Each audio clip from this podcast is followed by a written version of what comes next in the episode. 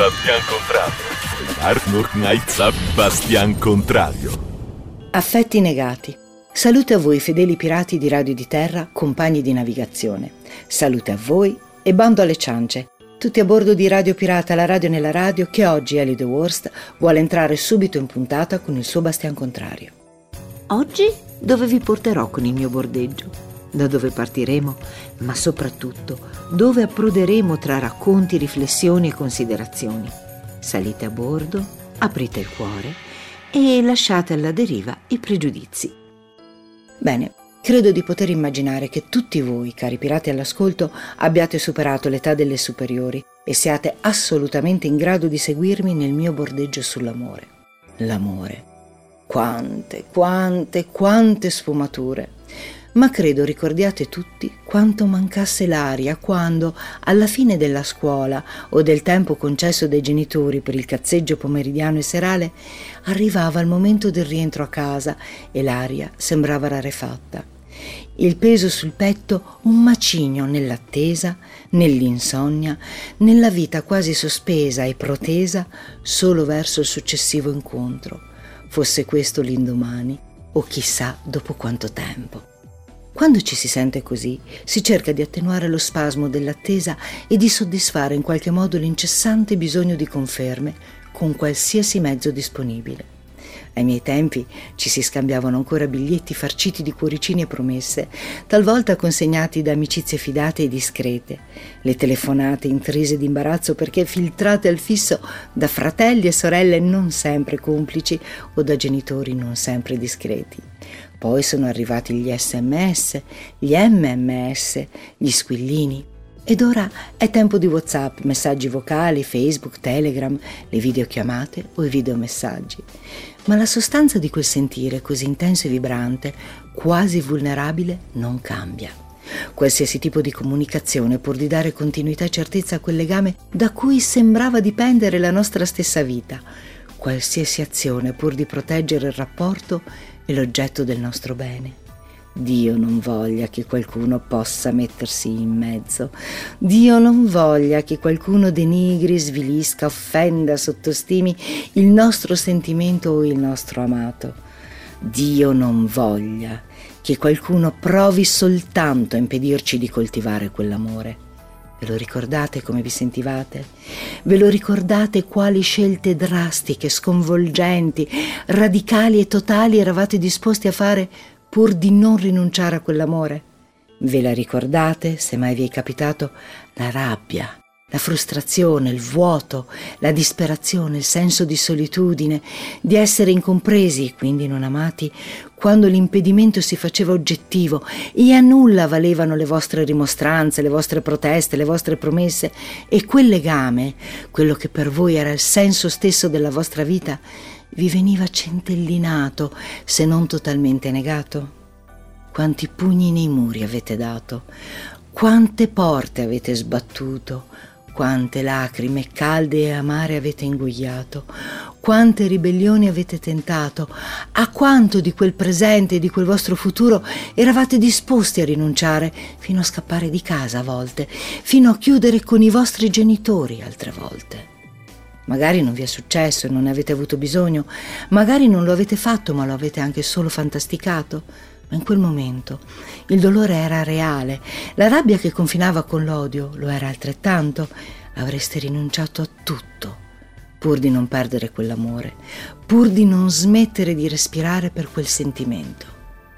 E avevate i mezzi per farlo, la scusa della scuola o del lavoro per uscire, i messaggi trasmessi da amici da riportare e poi ricevere, la capacità di dichiarare il vostro amore e di prendere accordi, di fare e ricevere promesse e pegni d'amore, il coraggio di subire castighi e punizioni eroicamente affrontati con fierezza e spirito indomito.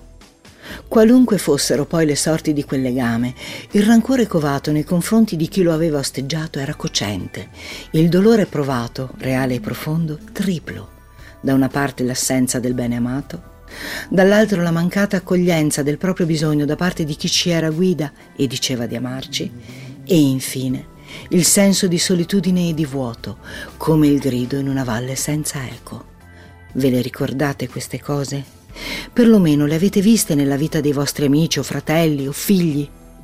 Ecco, io spero con tutta me stessa di essere riuscita a farvi andare a ritroso nel tempo, di aver risvegliato in voi antichi dolori e di aver sentito, anche solo in minima parte, quel pianto sconsolato di chi si sente deluso e incompreso, proprio da chi dovrebbe, al contrario, per sentimento e ruolo, essere appoggio e guida.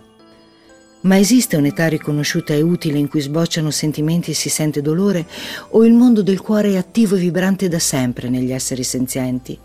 Ve lo chiedo perché sono certa che chiunque di noi abbia tra le proprie amicizie o tra i propri parenti coppie separate e vorrei che voi, voi cari pirati che mi seguite, donne e uomini che scegliete di fare la differenza nel vostro ambiente e nella società, vi sintonizzaste con questi amici. Foste, se serve, i grilli parlanti per contenere o addirittura ribaltare situazioni cui effetti sono strazianti nel presente, le cui conseguenze potrebbero essere consistenti nel futuro. Vorrei che vi sentiste piccini o giovanissimi, proprio come i figli di molti di voi, proprio come i vostri figli.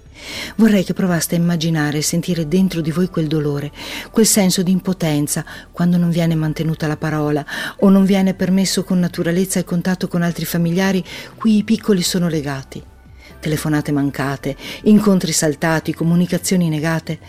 Vedete, quello che più mi fa ribollire il sangue e straziare il cuore in queste situazioni è proprio la scarsa considerazione dei sentimenti che questi piccoli provano, la negazione del loro dolore, la sottostima di quanto forte possa essere il loro bisogno, il catalogare come capriccio un pianto di solitudine, come comportamento da correggere, l'aggressività che scaturisce come valvola di sfogo al proprio sentire male dentro. Mi fa impazzire che non venga tenuto in considerazione l'abuso di potere che certi genitori esercitano sui propri figli quando non gli riconoscono la libertà di entrare in contatto con altri che amano, che non sia mai visto un cuore nel quale ci sia spazio solo per un singolo amore. Mi fa impazzire la violenza insita nell'impedire l'espressione libera di questi sentimenti solo perché i bambini non hanno strumenti per imporsi, forze per liberarsi o la violenza passionale tipica dell'adolescenza di rompere schemi e limiti per rincorrere i propri sogni, malgrado qualsiasi impedimento li ostacoli. Questi sono genitori impuniti, genitori che si sentono investiti di un ruolo che esercitano senza la flessibilità e l'empatia necessarie a svolgerlo nel migliore dei modi, quasi fosse l'etichetta a fare di un vino un vino buono. Ma mentre mi ascoltavate, Avete davvero provato a mettervi nei panni di bambini cui viene impedito di telefonare magari al proprio papà o di vedere il cuginetto con cui hanno giocato fino alla settimana scorsa o di trascorrere mezz'ora di più con la mamma perché da sentenza di separazione ci sono certi paletti?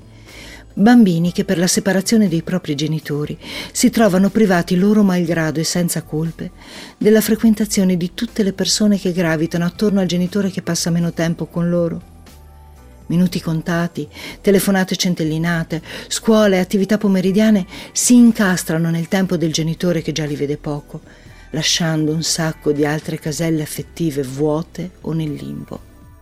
Sia chiaro, non voglio puntare il dito o insinuare che certi comportamenti vengano esercitati intenzionalmente con l'intento di ledere i bambini e i giovanissimi. Non solo non lo voglio fare, ma mi rifiuto di pensare che qualche genitore agisca deliberatamente con questo scopo.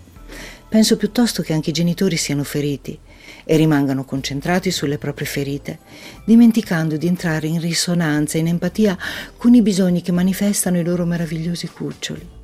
Penso che a volte si sentono minacciati dal desiderio di relazioni esterne al nuovo nucleo che i piccoli manifestano. Penso che a volte confondano la flessibilità con debolezza e vogliono mantenere un'immagine stabile forte, dimenticando che la forza non è affatto consona o sinonimo di rigidità.